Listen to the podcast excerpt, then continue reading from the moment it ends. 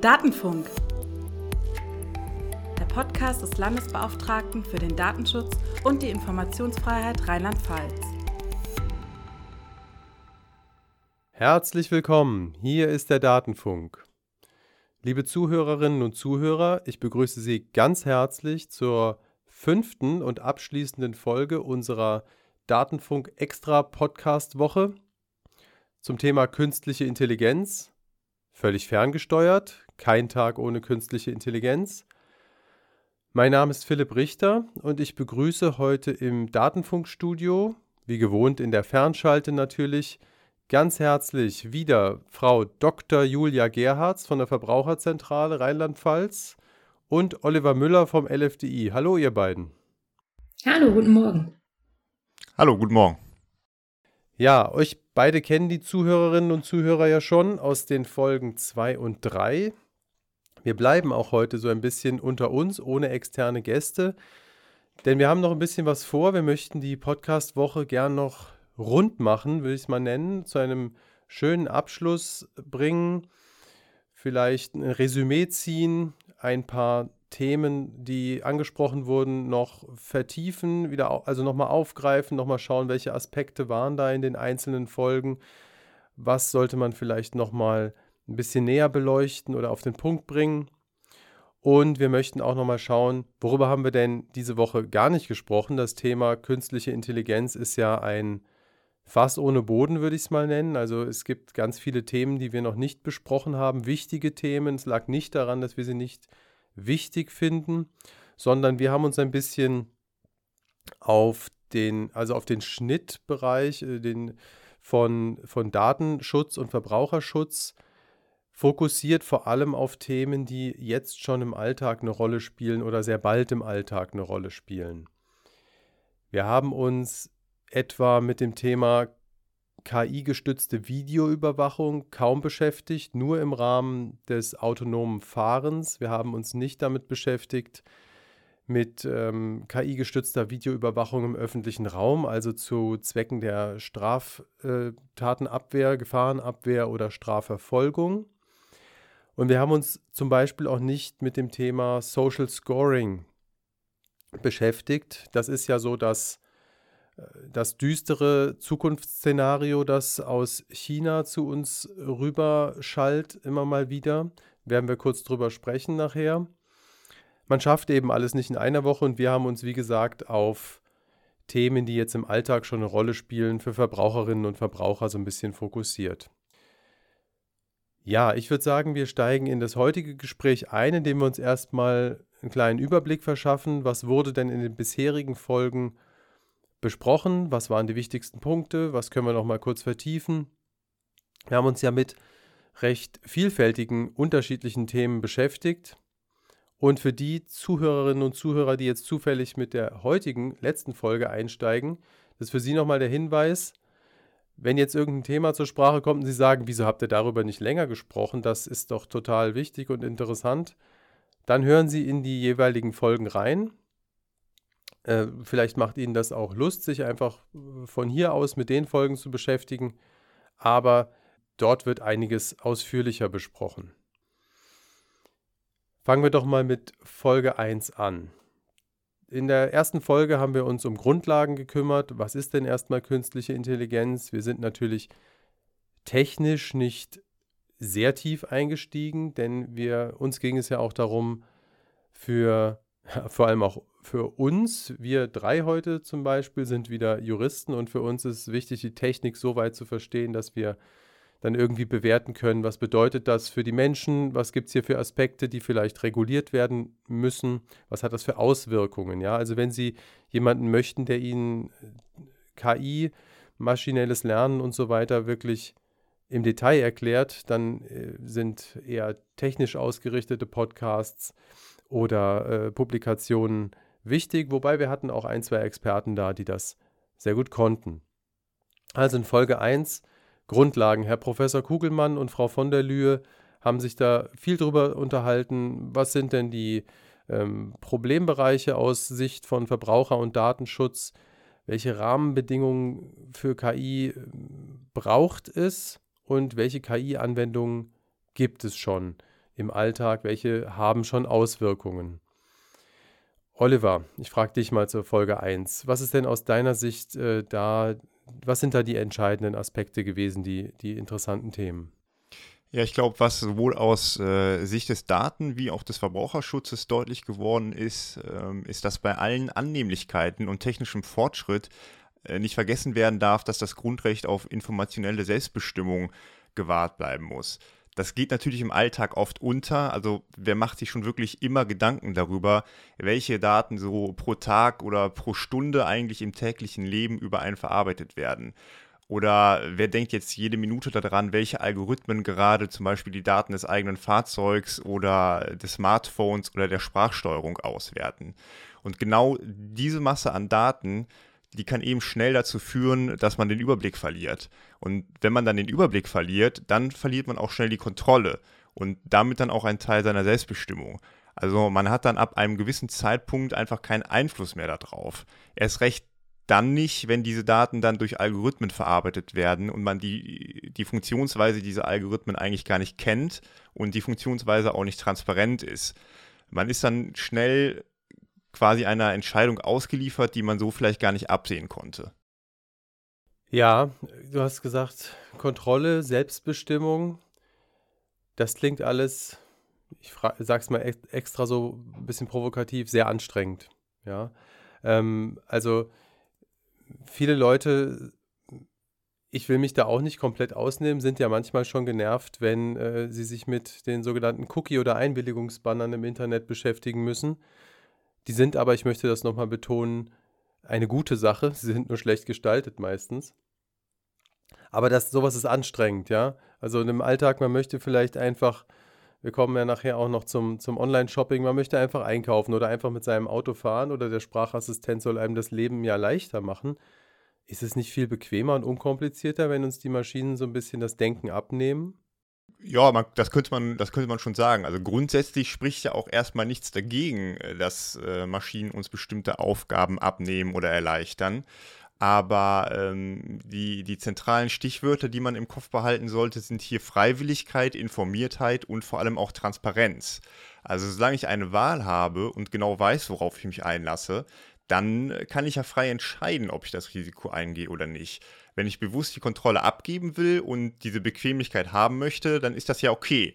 Ähm, das Problem ist jedoch, dass momentan die Situation entsteht, dass die Prozesse hinter solchen äh, Algorithmen oder KIs für viele eben nicht nachvollziehbar sind und ähm, äh, oder, oder die, ähm, die Funktionsweise wird durch Unternehmen aufgrund von Betriebsgeheimnissen nicht transparent gemacht.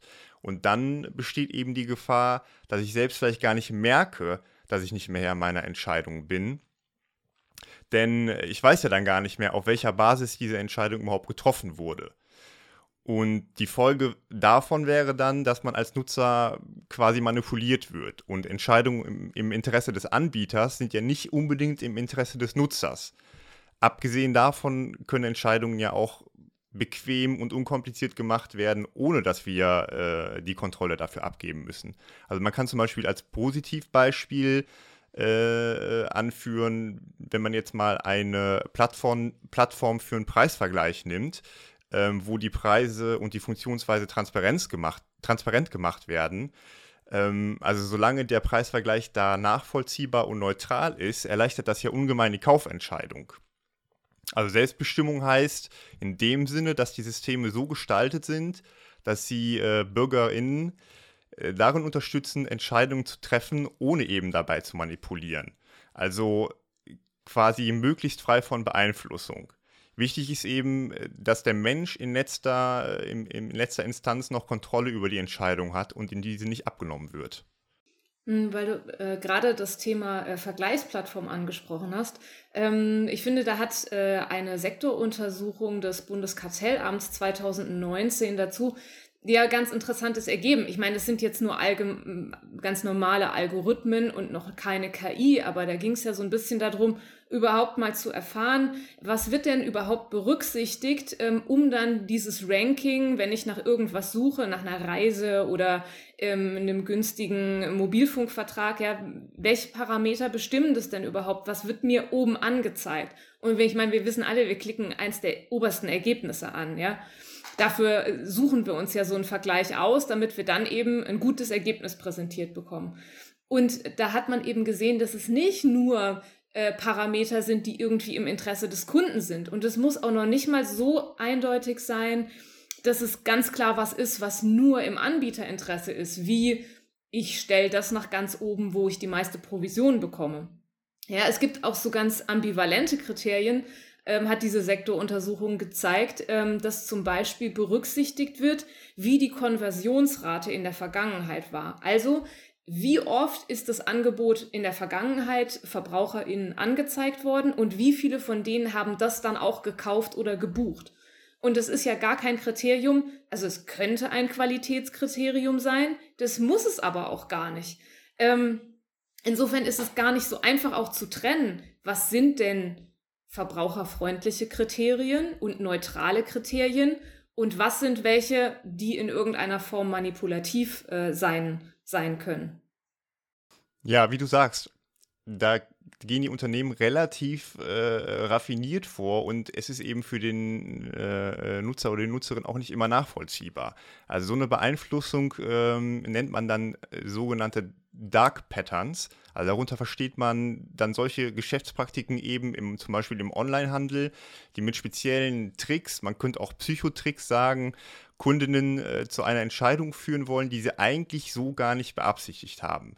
Wenn man jetzt überlegt, dass solche äh, Techniken mittels einer KI oder mittels äh, von Algorithmen äh, und der gesammelten Daten gezielt auf die einzelne Person, zum Beispiel deren Lebensumstände und ähnliches, ein, äh, darauf eingehen könnte, dann birgt das natürlich ein sehr großes Risiko für die Entscheidungsfreiheit.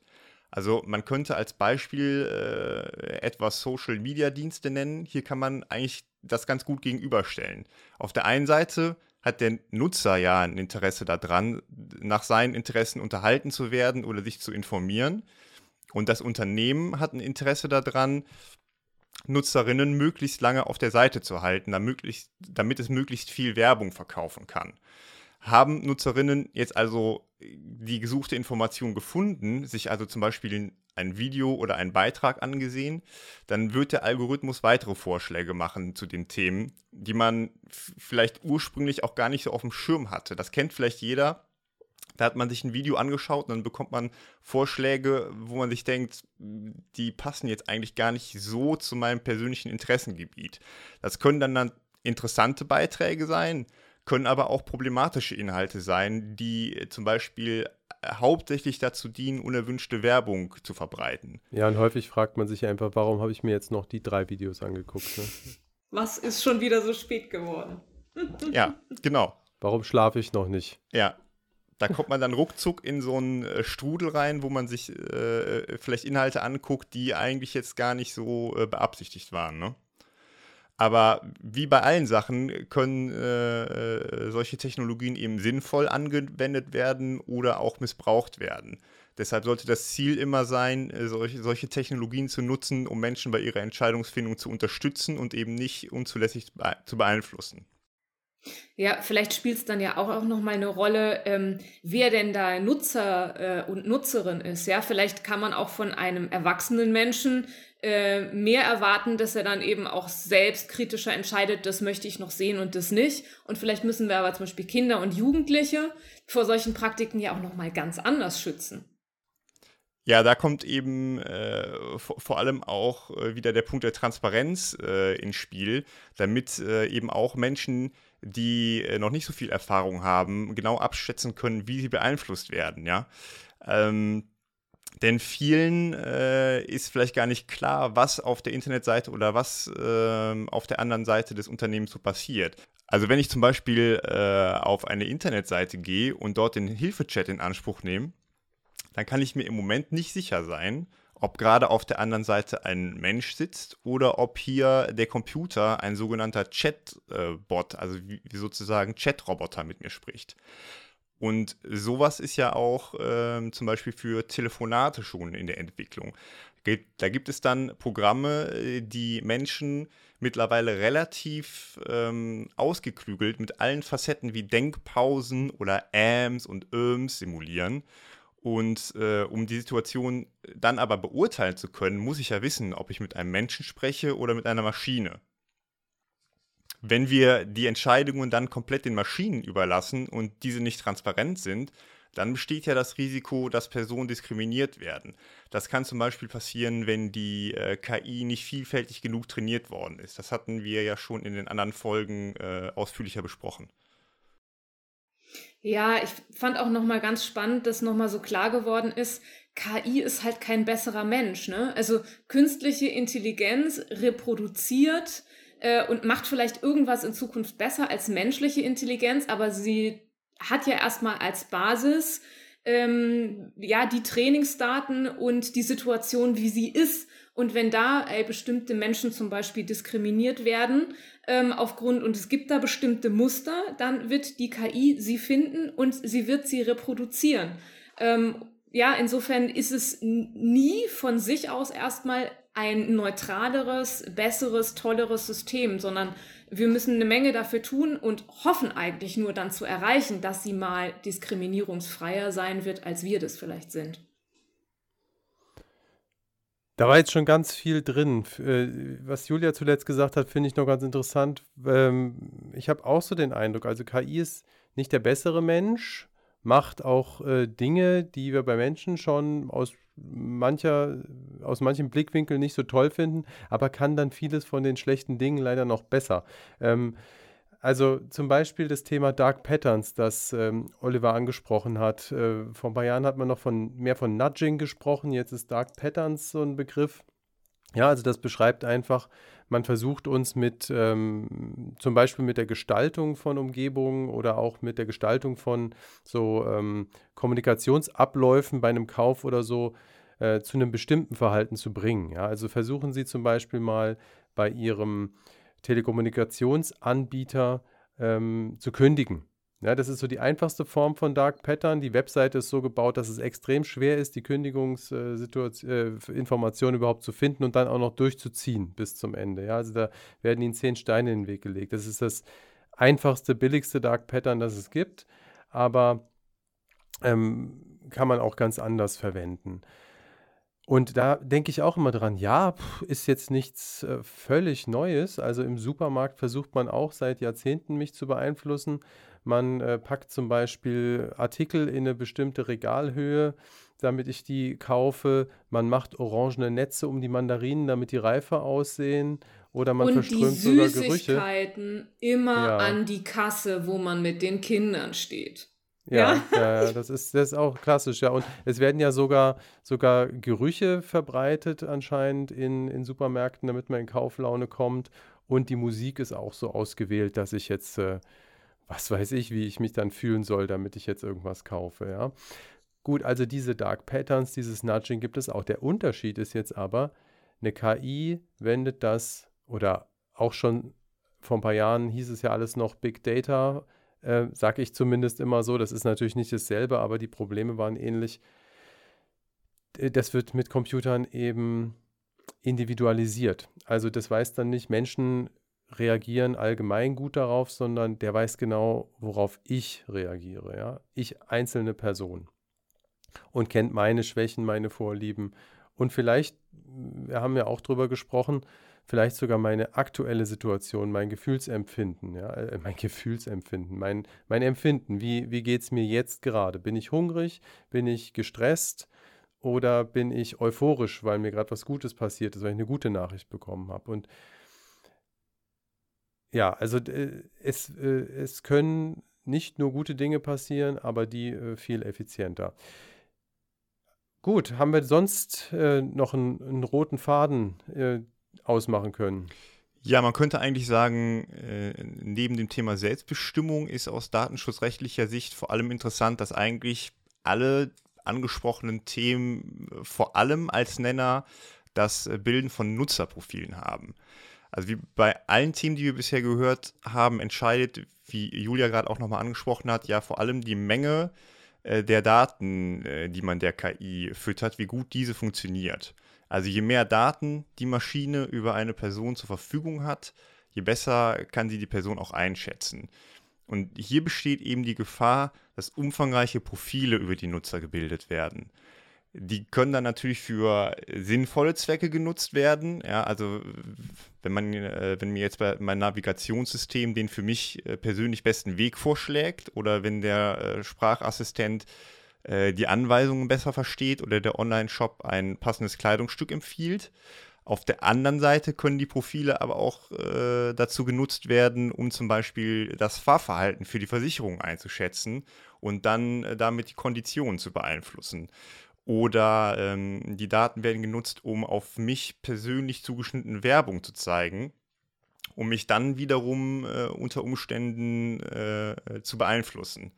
Das äh, sind sozusagen die beiden Seiten der Medaille, die man sich, äh, denen man sich einfach bewusst sein muss. Der Einsatz von künstlicher Intelligenz vor allem im Rahmen des Deep Learnings, wie wir es bisher besprochen haben, jetzt egal bei Fahrzeugen, Online-Shops, Sprachsteuerung oder anderen Anwendungsfällen, geht in der Regel äh, zwangsläufig äh, mit dem Auswerten großer Datenmengen und Benutzerprofilen einher. Okay. Ja, Julia, wollen wir mal zu Folge 2 gehen?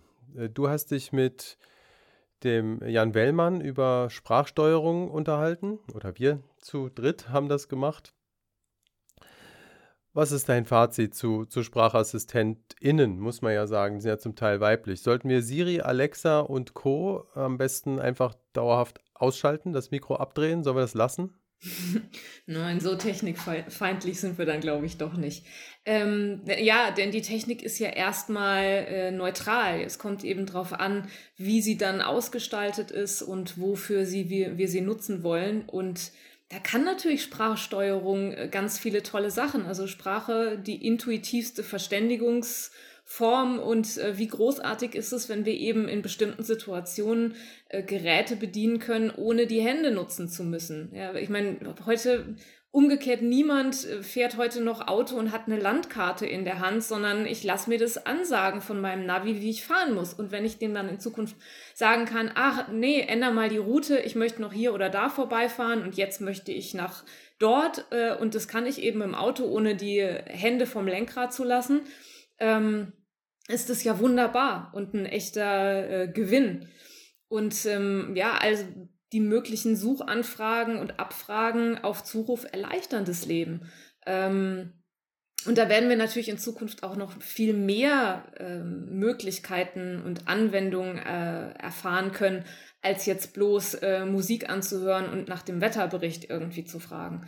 Also wenn ich da in die Zukunft des äh, Smart Home äh, gucke, dann äh, können wir uns da zig verknüpfte Geräte vorstellen, die eben alle per Sprachsteuerung angesprochen werden können. Ja, also quasi von der Kaffeemaschine zum Staubsaugroboter ähm, bis zur intelligenten Haustür, die sich äh, eben erst, wenn sie meine individuelle Stimme hört, irgendwie öffnet.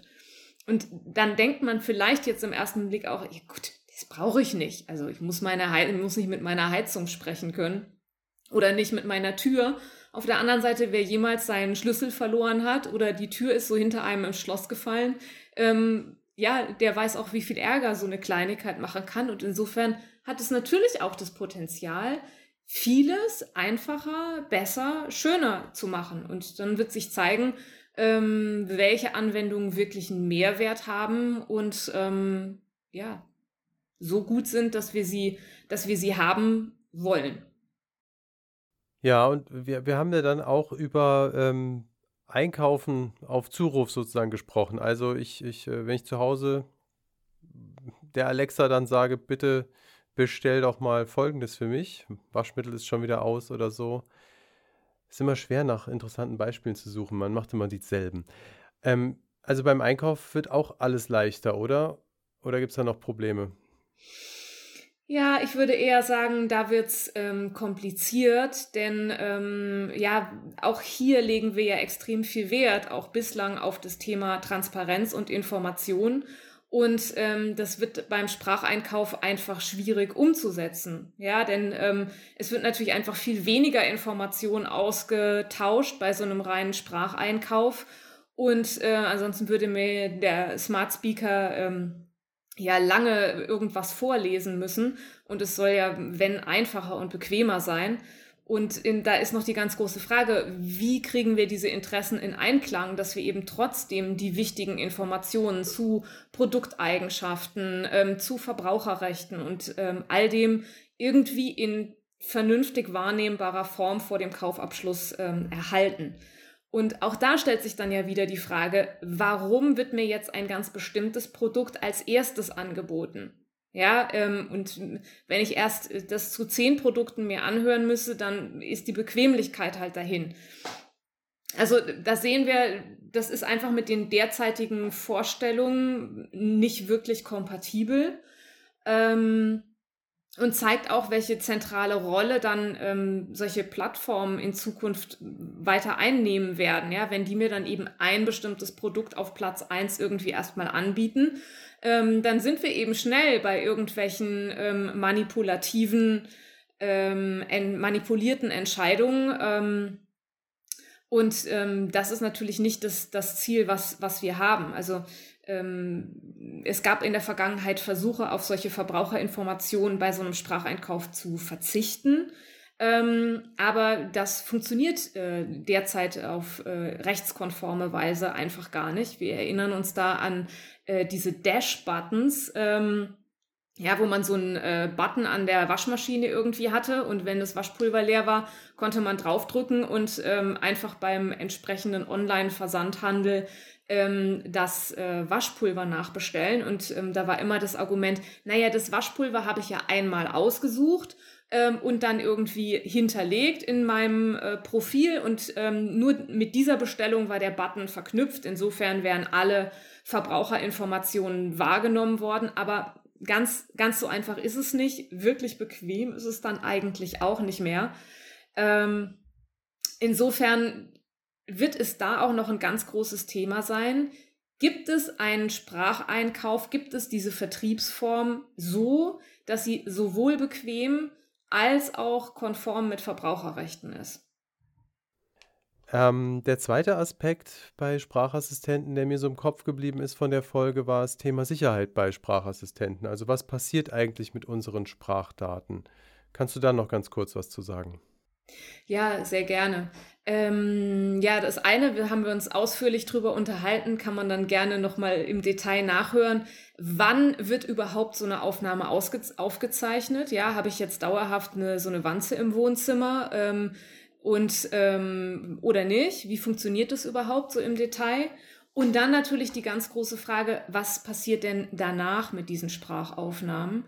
Ähm, und da hat es ja äh, immer mal wieder äh, Aufregung gegeben, weil nicht wirklich transparent kommuniziert worden ist, dass da eben nicht nur Maschinen zuhören, sondern dass im Hintergrund da durchaus reale Personen sitzen, die Sprachaufnahmen anhören und so zum Beispiel das System trainieren um es besser zu machen. Wenn ich aber als ähm, nutzender Verbraucher das nicht weiß, ist es natürlich hochproblematisch. Gut, ich würde sagen, dann kommen wir mal schon zur nächsten Folge. Nämlich, das war Folge 3. Autonomes Fahren. Oliver, wir haben mit Manuela Wagner darüber gesprochen, die ganz viele interessante Sachen erzählt hat.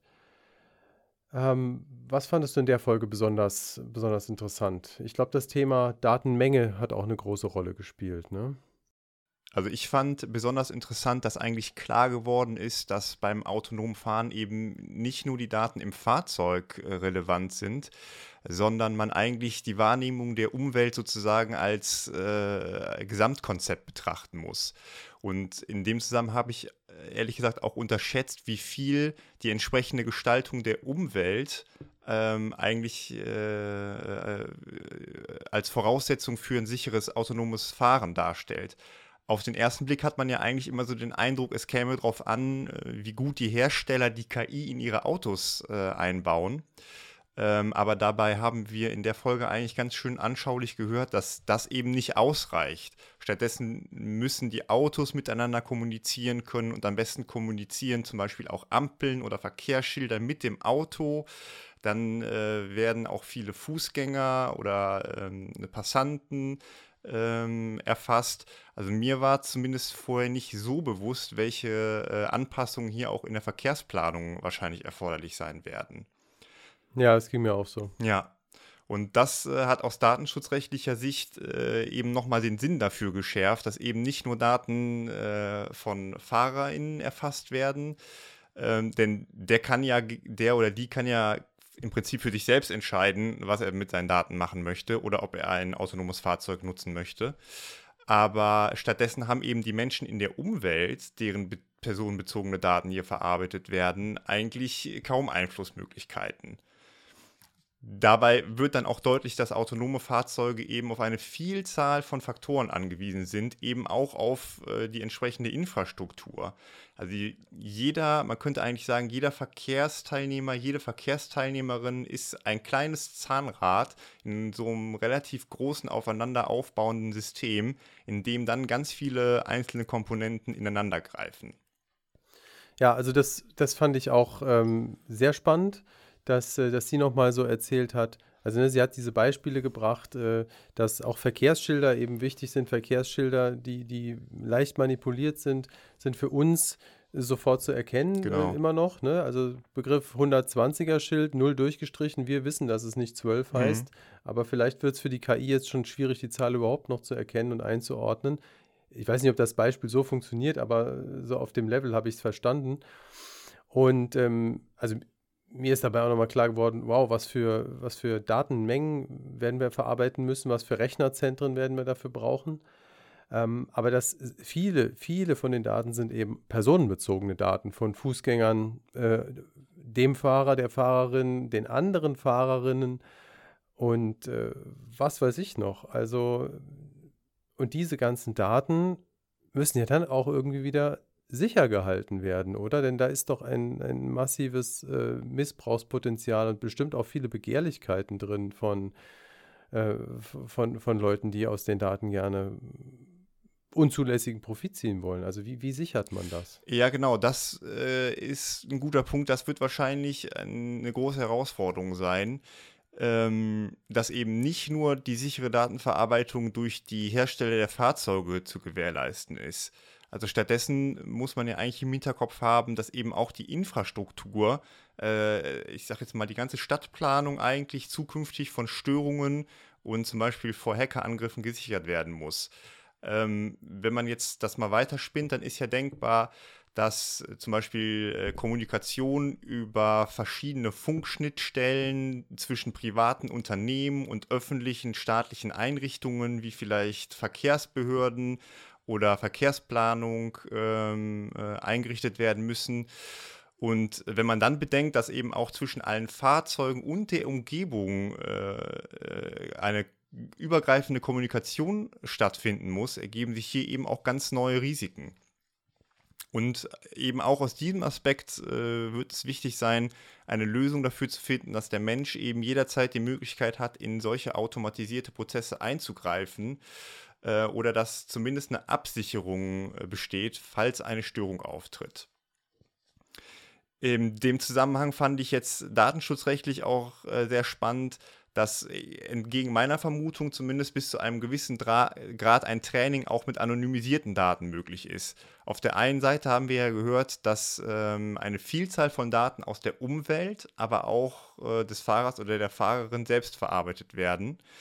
Ähm, aber wir haben auch gehört, dass unterschiedliche Hersteller zum Beispiel bereits angemeldet haben, Zugang zu den Daten im Fahrzeug zu benötigen. Und wenn diese Daten erstmal verfügbar sind, dann werden wahrscheinlich auch andere Unternehmen hieran Interesse haben. Wir haben ja zum Beispiel gehört, dass diese Daten auch für Versicherer, äh, für Versicherer oder bei Unfällen im Rahmen des Gerichtsverfahrens interessant werden könnten.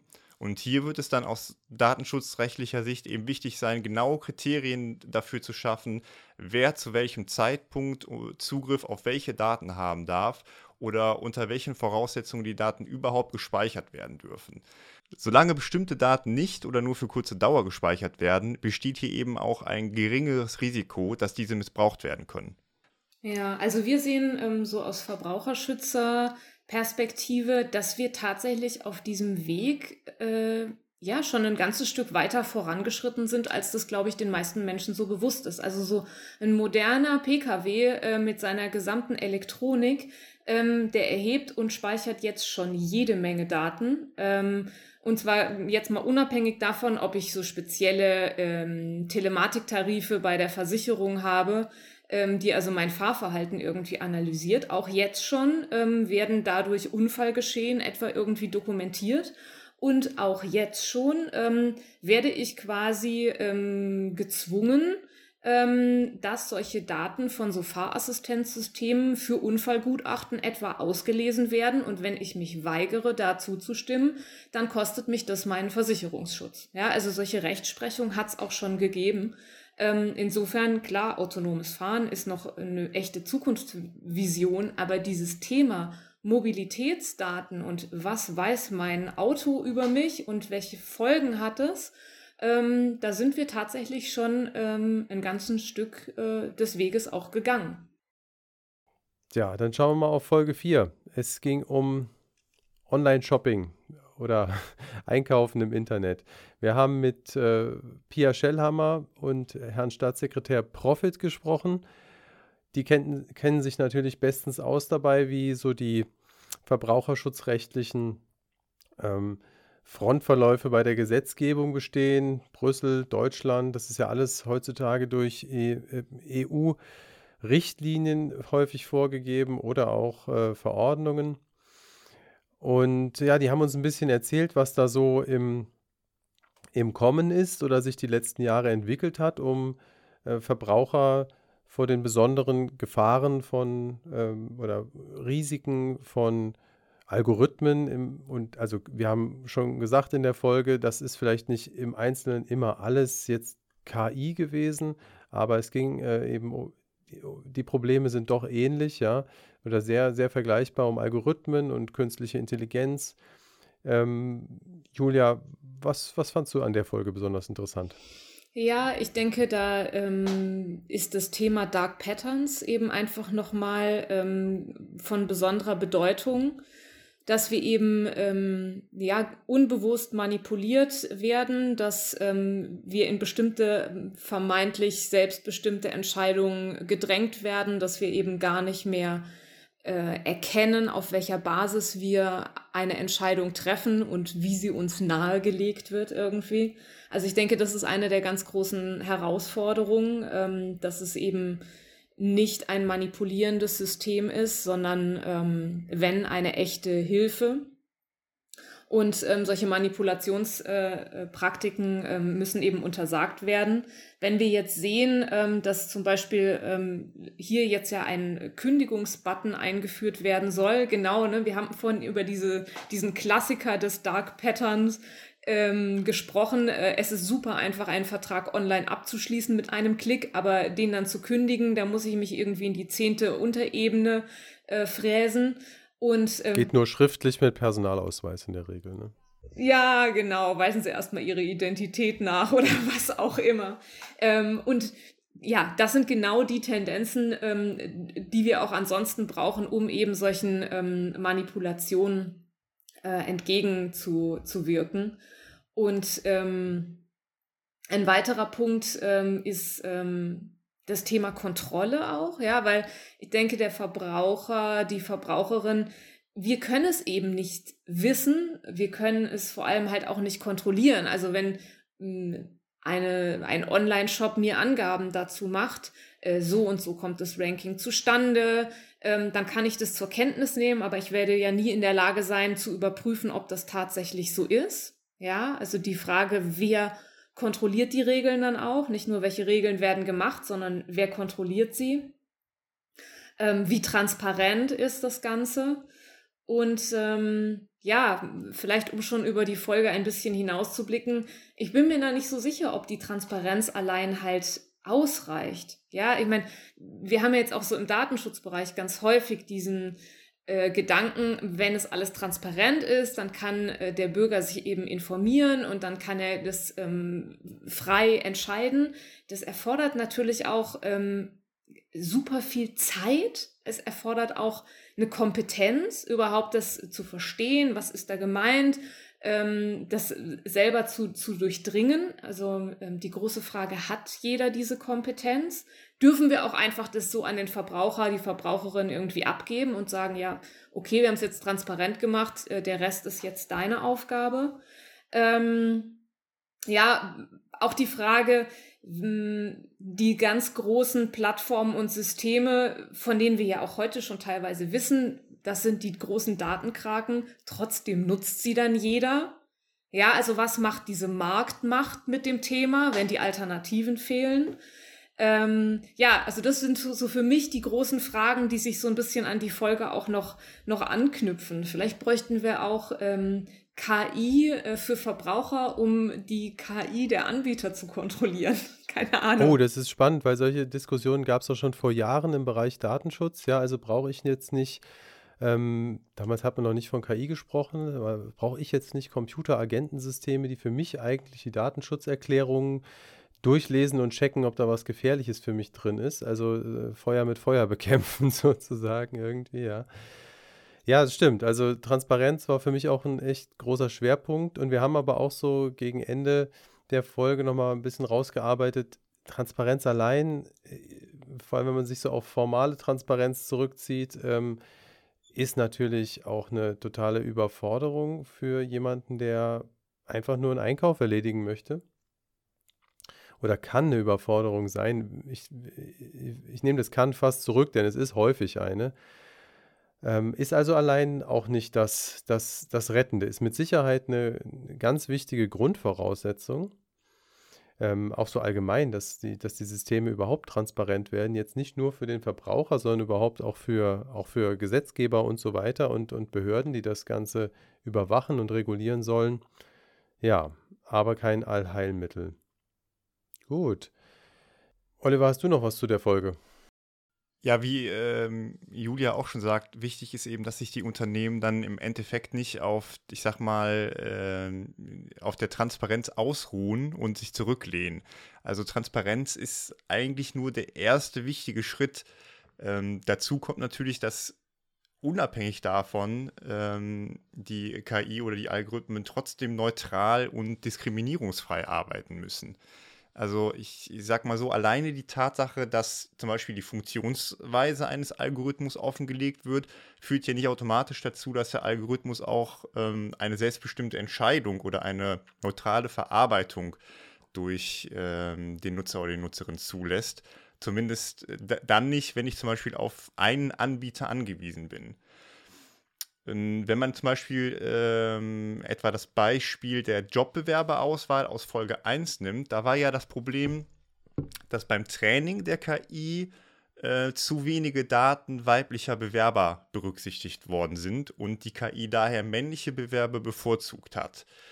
Wenn ich jetzt als Arbeitgeber hingehe und diesen Umstand transparent mache, dann wissen die Bewerberinnen zwar, warum sie abgelehnt worden sind und können sich unter Umständen auch gegen eine Bewerbung entscheiden. Das ändert ja aber nichts an dem Problem, dass das Bewerbungsverfahren an sich nicht diskriminierungsfrei ist. Da ist es dann eben nicht ausreichend, äh, lediglich Transparenz zu schaffen. Ähm, sonst könnten sich Unternehmen das ja relativ leicht machen und einfach äh, nach Erfüllung dieser, äh, ich sag mal, Formalität äh, sich zurücklehnen. Und dasselbe gilt dann auch bei Online-Shops. Also die Transparenz ist dann bloße Formsache, wenn sie, wie Julia sagt, eben so kompliziert ist äh, oder so umfangreich, dass sich eigentlich niemand die Zeit nimmt, sich damit zu beschäftigen. Oder äh, wenn mir, ich sag jetzt mal, mitgeteilt wird, äh, warum ich nicht mit Rechnung zahlen kann oder warum ich einen höheren Preis als mein Nachbar zahlen muss.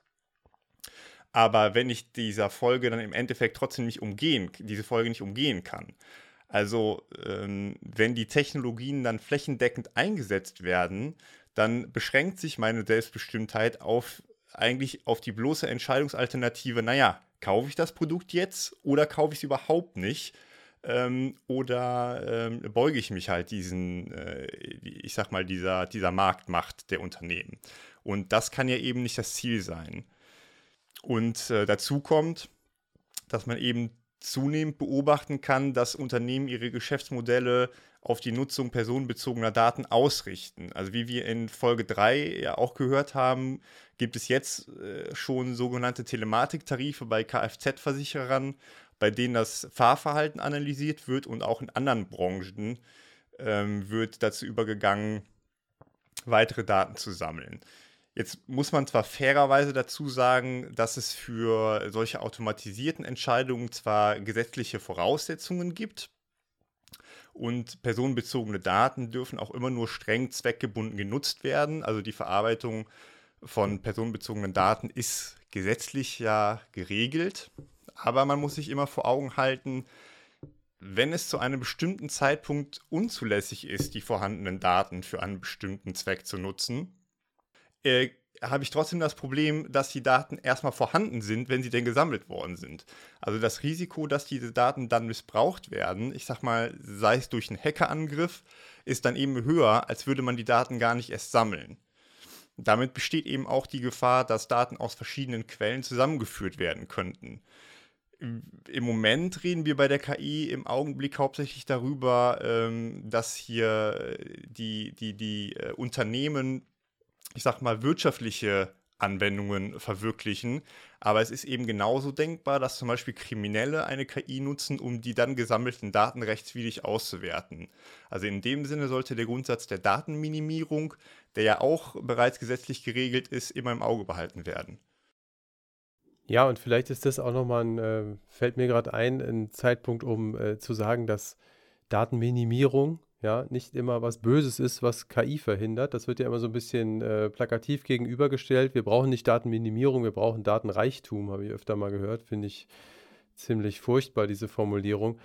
Äh, Datenminimierung, dieser Anspruch bezieht sich eben nur auf personenbezogene Daten und nicht darauf, dass man jetzt äh, überhaupt keine Daten mehr verarbeiten dürfte, um KI zu bauen. Gut, ich, ich finde, wir haben durch die, über die, über die Folgen, über die vier Stück, die vor dieser kamen, nochmal äh, ganz guten äh, Überblick gegeben oder nochmal aufgegriffen, was waren da so die wichtigsten Themen. Hören Sie sich die Folgen an, falls Sie das noch nicht getan haben. Die waren wirklich sehr spannend, die Gäste waren sehr spannend, auch sehr, äh, haben teilweise sehr unterhaltsam erzählt äh, von, von sehr, sehr interessanten Dingen. Dann würde ich jetzt ganz gern noch die Gelegenheit nutzen, mal über unsere Woche noch ein bisschen hinauszublicken. Ich habe es eingangs schon erwähnt, wir haben nicht alles behandeln können. Wir haben uns auf ähm, Dinge, die im Alltag für Verbraucherinnen und Verbraucher wichtig sind, ähm, einen Fokus gelegt, einen Schwerpunkt gelegt. Professor Kugelmann hat in der ersten Folge kurz angerissen, ein, ein riesiges Thema noch, über das man eine eigene Podcast-Woche mindestens machen könnte, nämlich die, die Initiativen der EU-Kommission, jetzt eine grundlegende Regulierung von künstlicher Intelligenz in der Europäischen Union zu schaffen. Also die haben einen, einen äh, Vorschlag vorgelegt im April 2021 zur Regulierung von künstlicher Intelligenz, eine sogenannte KI-Verordnung, also ein Verordnungsentwurf, äh, da ist dann gleich eine Parallele zur Datenschutzgrundverordnung. Man, in dem Bereich versucht man also jetzt nicht über eine Richtlinie zu regulieren, die jedes Land dann umsetzen muss, sondern direkt äh, mit unmittelbarer Gesetzesbindung eine Verordnung ist die Idee im Augenblick.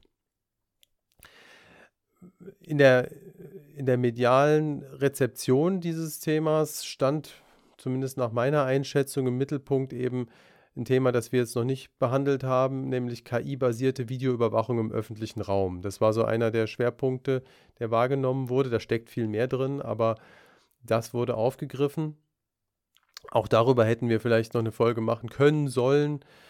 Äh, wir nehmen uns das einfach mal für die, für die Zukunft vor. Ich nehme das hiermit fest vor. Schaffen wir irgendwann dieses oder nächstes Jahr im, Daten, äh, im Datenfunk mit Sicherheit in der regulären Abfolge. Aber ich würde das gerne heute noch kurz aufgreifen und äh, kurz drüber sprechen. Das passt nämlich auch sehr gut eigentlich zu unserem Titel. Völlig ferngesteuert, Fragezeichen, kein Tag ohne künstliche Intelligenz. Denn wenn man sich so ein bisschen vorstellt, künstliche äh, Intelligenz gestützte Videoüberwachung im öffentlichen Raum, ja, also suchen Sie sich den, den äh, Hollywood-Film, der am besten passt, aus. Ich denke, mit Minority Report wäre man ganz gut bedient. Den sollte man ohnehin immer mal wieder gucken also wenn das würde unser Alltagsleben betreffen. Stellen Sie sich vor, Sie sitzen in der äh, in der Bahn, im Bus äh, oder sind unterwegs und alles ist mit künstlicher äh, Intelligenz, Videoüberwachung ausgestattet, die sie erkennt äh, und, und nachvollziehen kann, was sie so den ganzen Tag tun. Äh, dazu denken kann man sich dann eben dieses Schreckensszenario, das wir immer erzählt bekommen, das in China schon äh, ver, verwirklicht sei.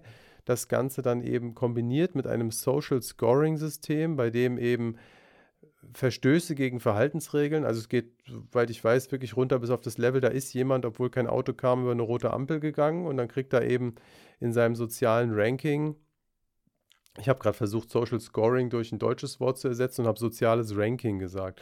Also, im, äh, äh, was ist das richtige Wort? In ähm, in der sozialen Bundesliga-Tabelle? Nein, Quatsch. Also, es geht in der Bewertung eben. Bewertung. Ja? Also, Bewertung, vielen Dank. Ähm, da gibt es dann tatsächlich anscheinend sowas wie einen Punktestand, den man hat. Das ist ein guter Bürger oder nicht so ein guter Bürger, Bürgerin. Ähm, und dann hat man aber tatsächlich auch Probleme in allen Bereichen, sowohl öffentlich als auch äh, privat. Ähm, also Wohnungen zu mieten, Kredite zu bekommen oder auch zu heiraten. Ähm, ich selbst war noch nie in China. Ich, ich weiß nicht aus erster Hand, wie viel davon wirklich schon verwirklicht ist und wie viel vielleicht ähm, düstere, ausgeschmückte Märchen sind, die uns hier so bei uns ankommen. Aber es ist, glaube ich, schon ein ernstes Thema. Und ähm, zumindest die EU-Kommission scheint es ernst genug zu finden, das mit einem äh, Regulierungsvorschlag anzugehen und offenbar dafür sorgen zu wollen, dass solche Szenarien in der EU nicht zur Wirklichkeit werden. Das ist zumindest der erste Eindruck, den man haben kann von diesem, ähm, von diesem Entwurf. Ja, dieser Vorschlag geht jetzt ins weitere EU-Gesetzgebungsverfahren. Ähm, das wird wahrscheinlich eine ganze Weile dauern, bis das äh, durch ist, bis das abgeschlossen ist. Und ich kann mir vorstellen, dass bei diesem Thema mindestens ein ähnlicher Aufwand an Diskussion und Lobbyarbeit äh, dabei rumkommt wie bei der Datenschutzgrundverordnung. Wie gesagt, wir können auch diese, diesen Verordnungsentwurf und auch das Thema Videoüberwachung und auch das Thema Social Scoring jetzt nicht erschöpfend noch besprechen. Das schaffen wir nicht. Aber ich würde ganz gern noch ein kurzes Schlagwort drauf werfen.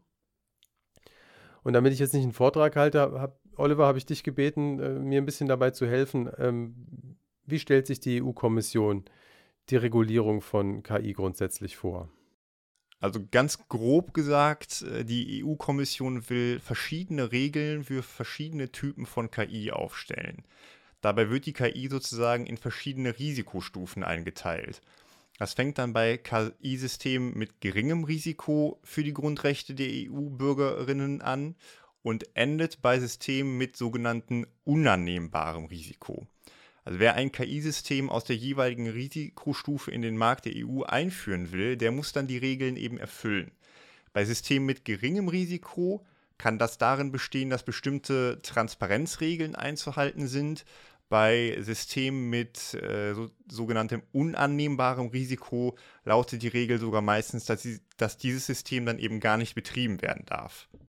Hm. Ja, es klingt ja erstmal, als ob hier schon harte Grenzen gezogen werden. Wir sprechen darüber gleich noch im Einzelnen. Das, das wäre ja auch nicht, das nicht so häufig, dass, dass ein Gesetzgeber hergeht und sagt, also ein technisches System wird zumindest zu bestimmten Zwecken verboten. Ja, also dass, dass man sagt, eine Technologie soll nicht angewendet werden. Äh, das gibt es sehr selten, ja. Also das gab es in der Edo-Periode in Japan. Da hat der Shogun äh, Schusswaffen verboten für alle anderen. Ja, nur er selbst hatte dann noch welche. Das ist eine der seltenen, äh, eines der seltenen Beispiele, in denen Technologie wirklich mal verboten wurde. Natürlich hier auch mit einem ganz klaren Ziel. Ähm, Na, und es gibt ja eine Technologie, wo immer wieder gefordert wird, dann muss man doch eigentlich verbieten ja. oder zumindest irgendwie für den Staat eine Hintertür einbauen. Starke Verschlüsselung. Das stimmt. Ja, ja, war lange in den USA verboten und auch bei uns die Kryptokontroverse der 90er Jahre. Ja, das kann ja nicht sein, wenn jetzt jeder miteinander kommunizieren würde, ohne dass wir das abhören können. Wo kommen wir denn dahin? das stimmt, da hast du recht, Julia. Aber, ja. Entschuldigung, kleiner Einwurf. Nee, ist vollkommen richtig. Ähm, Trotzdem ist es eine Ausnahme, auf ja. jeden Fall. Ja, dann wollen wir doch mal gucken, ob es hier so eine Ausnahme wird oder ob es vielleicht doch ein bisschen ähm, anders ist, als man es auf den ersten Blick vermuten kann. Oliver, kannst du mal sagen, was sind denn Systeme mit unannehmbarem Risiko? Ja, die Einteilung, die knüpft in der Regel an den Zweck an, der mit äh, dem jeweiligen KI-System verfolgt wird. Ähm, als Hochrisiko gelten zum Beispiel KI-Systeme, die in Stellenbesetzungsverfahren Bewerber auswählen oder solche, die über den Zugang zu Bildungseinrichtungen oder zu öffentlichen Leistungen entscheiden. Ähm, oder auch KI-Systeme, die von Strafverfolgungsbehörden eingesetzt werden. Ja, ich glaube so und Ja, so. ich finde, das sind ja schon. Ja, o- o- die Ja, Strafverfolgungs du ruhig erst. äh, Dinge, das sind in der Regel so Sachen wie, ähm, wird der wieder straffällig, der Mensch, ne? Also äh, für zum Beispiel die Entscheidung, ob jemand noch eine Bewährungsstrafe kriegt, ne? Das ist bei, äh, aus den USA kennt man das schon. Da wird das schon verstärkt eingesetzt, ja. Julia, ich hatte dich unterbrochen. Du wolltest gerade da schon was zu sagen.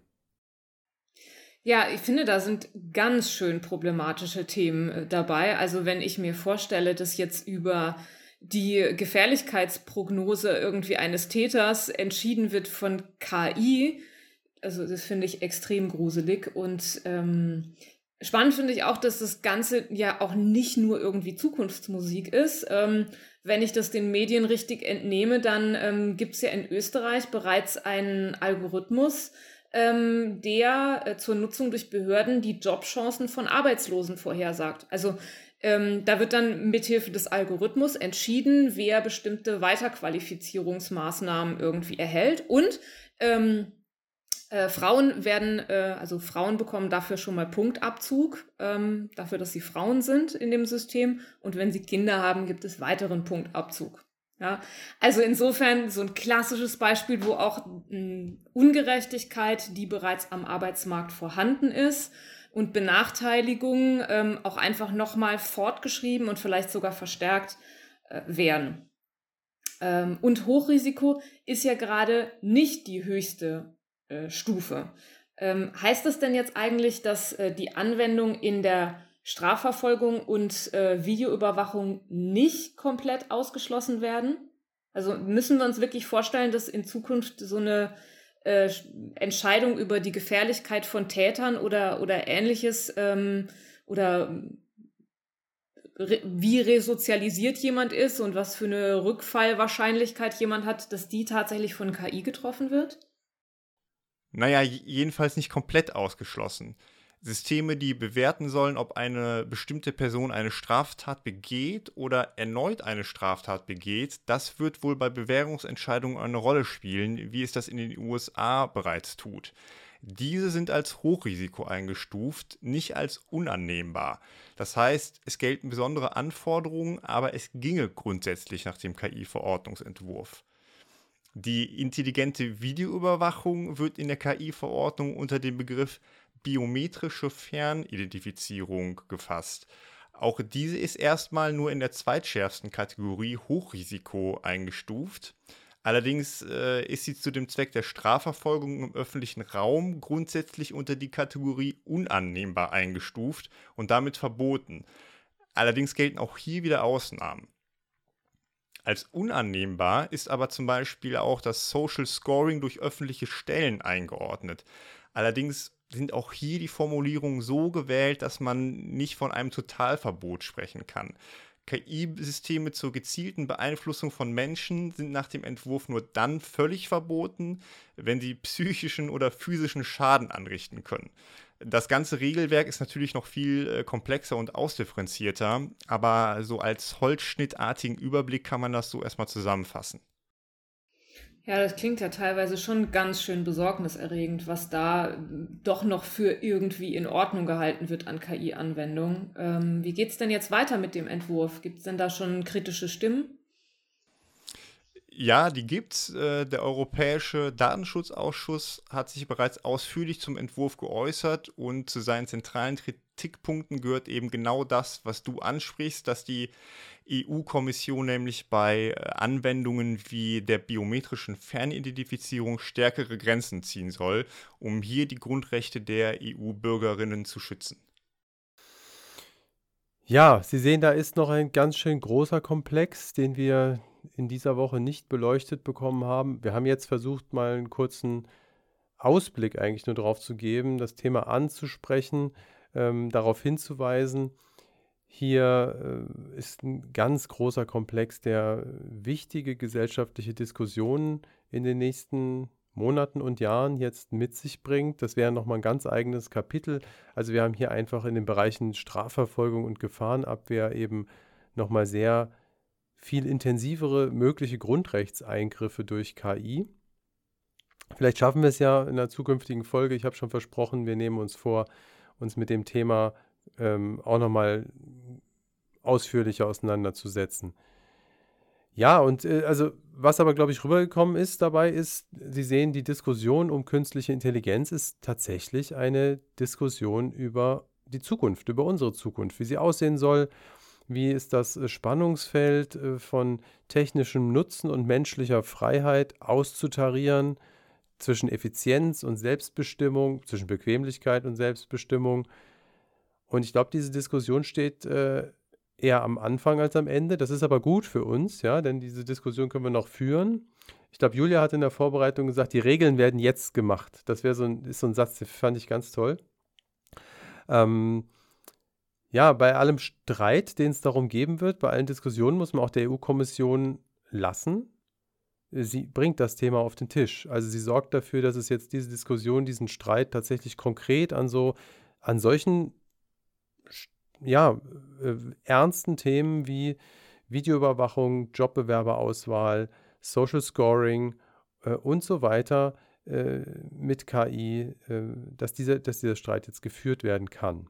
Ja. Ich hoffe, ich komme jetzt so ein bisschen zum Abschluss, nicht nur einer Folge, sondern der ganzen Woche. Ich hoffe, Ihnen hat unsere Podcast-Woche zu künstlicher Intelligenz gefallen. Sie konnte von Anfang an nicht den Anspruch haben, das Thema künstliche Intelligenz weder in der Breite noch in der Tiefe völlig erschöpfend zu äh, diskutieren. Es gibt Leute mit viel mehr technischem Sachverstand, die zu KI-Verfahren noch eine Menge zu sagen hätten. Es gibt auch äh, Juristen, Juristinnen und äh, aus allen Wissenschaftsbereichen, die Gesellschaft betreffen, viele Menschen, die darüber ganz äh, spannende Forschung machen, die äh, man auf jeden Fall hören sollte. Wir konnten sie nicht alle diese Woche einladen, alle KI-Experten der Welt, aber das war auch nicht der Anspruch. Wir wollten äh, als Landesdatenschutzbeauftragter und Verbraucherzentrale ein Schlaglicht drauf werfen, welche KI-Anwendungen spielen jetzt schon eine Rolle oder werfen lange Schatten voraus. Schatten soll hier, wie gesagt, nicht nur negativ gelten, wir werfen auch hier Licht voraus. Ja, also wir haben versucht, nicht technologiefeindlich zu sein. Aber es ging uns darum, eben auch die problematischen Punkte anzuführen und zu besprechen. Ich bedanke mich erstmal noch bei Oliver und Julia dafür, dass sie heute die Abschlussfolge mit mir gestaltet haben. Vielen Dank. Ja, danke dir. Ähm, und ja, überhaupt danke ähm, an diesem Podcast, dass äh, wir so eine kleine Sonderreihe hier gemeinsam gestalten konnten. Ähm, es hat super viel Spaß gemacht und ich glaube und hoffe, dass es ähm, für alle Hörerinnen und Hörer auch ein Gewinn ist. Ja, vielen Dank. Ich fand es auch sehr ähm, interessant und habe viel dazugelernt und es hat auch äh, großen Spaß gemacht. Schön, das freut mich. Ja, ich bedanke mich auch ganz herzlich bei der Verbraucherzentrale und auch bei allen Mitarbeiterinnen, und Mitarbeitern, die im Hintergrund hier noch mitgewirkt haben. Äh, mir hat es auch viel Spaß gemacht und ich hoffe, in Zukunft können wir irgendwann wieder sowas ähnliches machen. Ja, unsere Sonderwoche geht zu Ende, nicht aber der Datenfunk. Nach den Sommerferien also vor allem nach meinen, geht es natürlich dann im gewohnten Programm weiter mit äh, den normalen Datenfunkfolgen äh, und natürlich dann auch wieder mit unserem Gewinnspiel, das wir in der letzten regulären Folge eingeführt haben und das eben in dieser KI-Woche äh, jetzt nicht stattgefunden hat. Das kommt dann auch wieder. Dann sage ich das, was ich immer sage. Falls Sie weitere Informationen suchen zu Datenschutz und Informationsfreiheit, besuchen Sie unsere Webseite www.datenschutz.rlp.de. Falls Sie Informationen zu Verbraucherschutz suchen, Julia, sag eure Webseite nochmal bitte. www.verbraucherzentrale-rlp.de. Wunderbar. Falls Sie Anmerkungen, Wünsche und so weiter zum Podcast-Programm haben, melden Sie sich gern unter poststelle.datenschutz.rlp.de. Ja, und dann hören Sie auch beim nächsten Mal wieder rein beim Datenfunk.